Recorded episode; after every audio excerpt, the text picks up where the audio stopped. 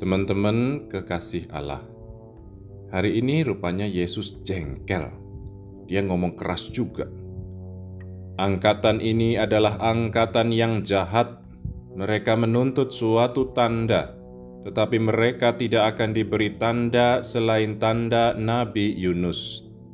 Sebab sebagaimana Yunus menjadi tanda bagi orang-orang Niniwe, demikian pula lah anak manusia akan menjadi tanda bagi angkatan ini. Sahabat yang dikasihi Tuhan, ingat kan sama Yunus? Dia diutus ke Niniwe dan disuruh ngingetin, lalu negur orang-orang di sana supaya bertobat.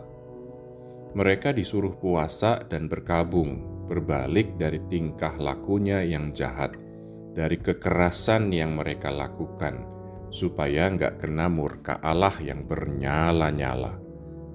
Berhasil nggak si Yunus? Yes dong. Orang-orang Niniwe nurut dari raja sampai rakyat jelata, bahkan hewan-hewan ternak juga ikut puasa. Sis and bros, murid-murid Yesus yang terberkati.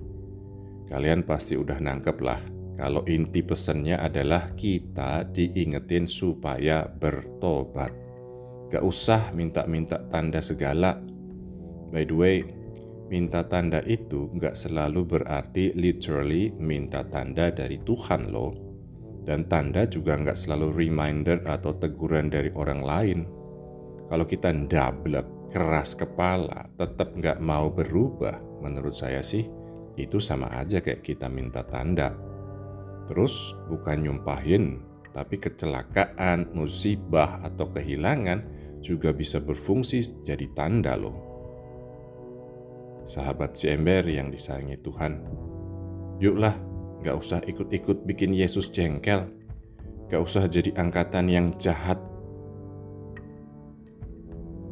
Kalian baru aja dengerin renungan si ember bersama saya, Mo Nano.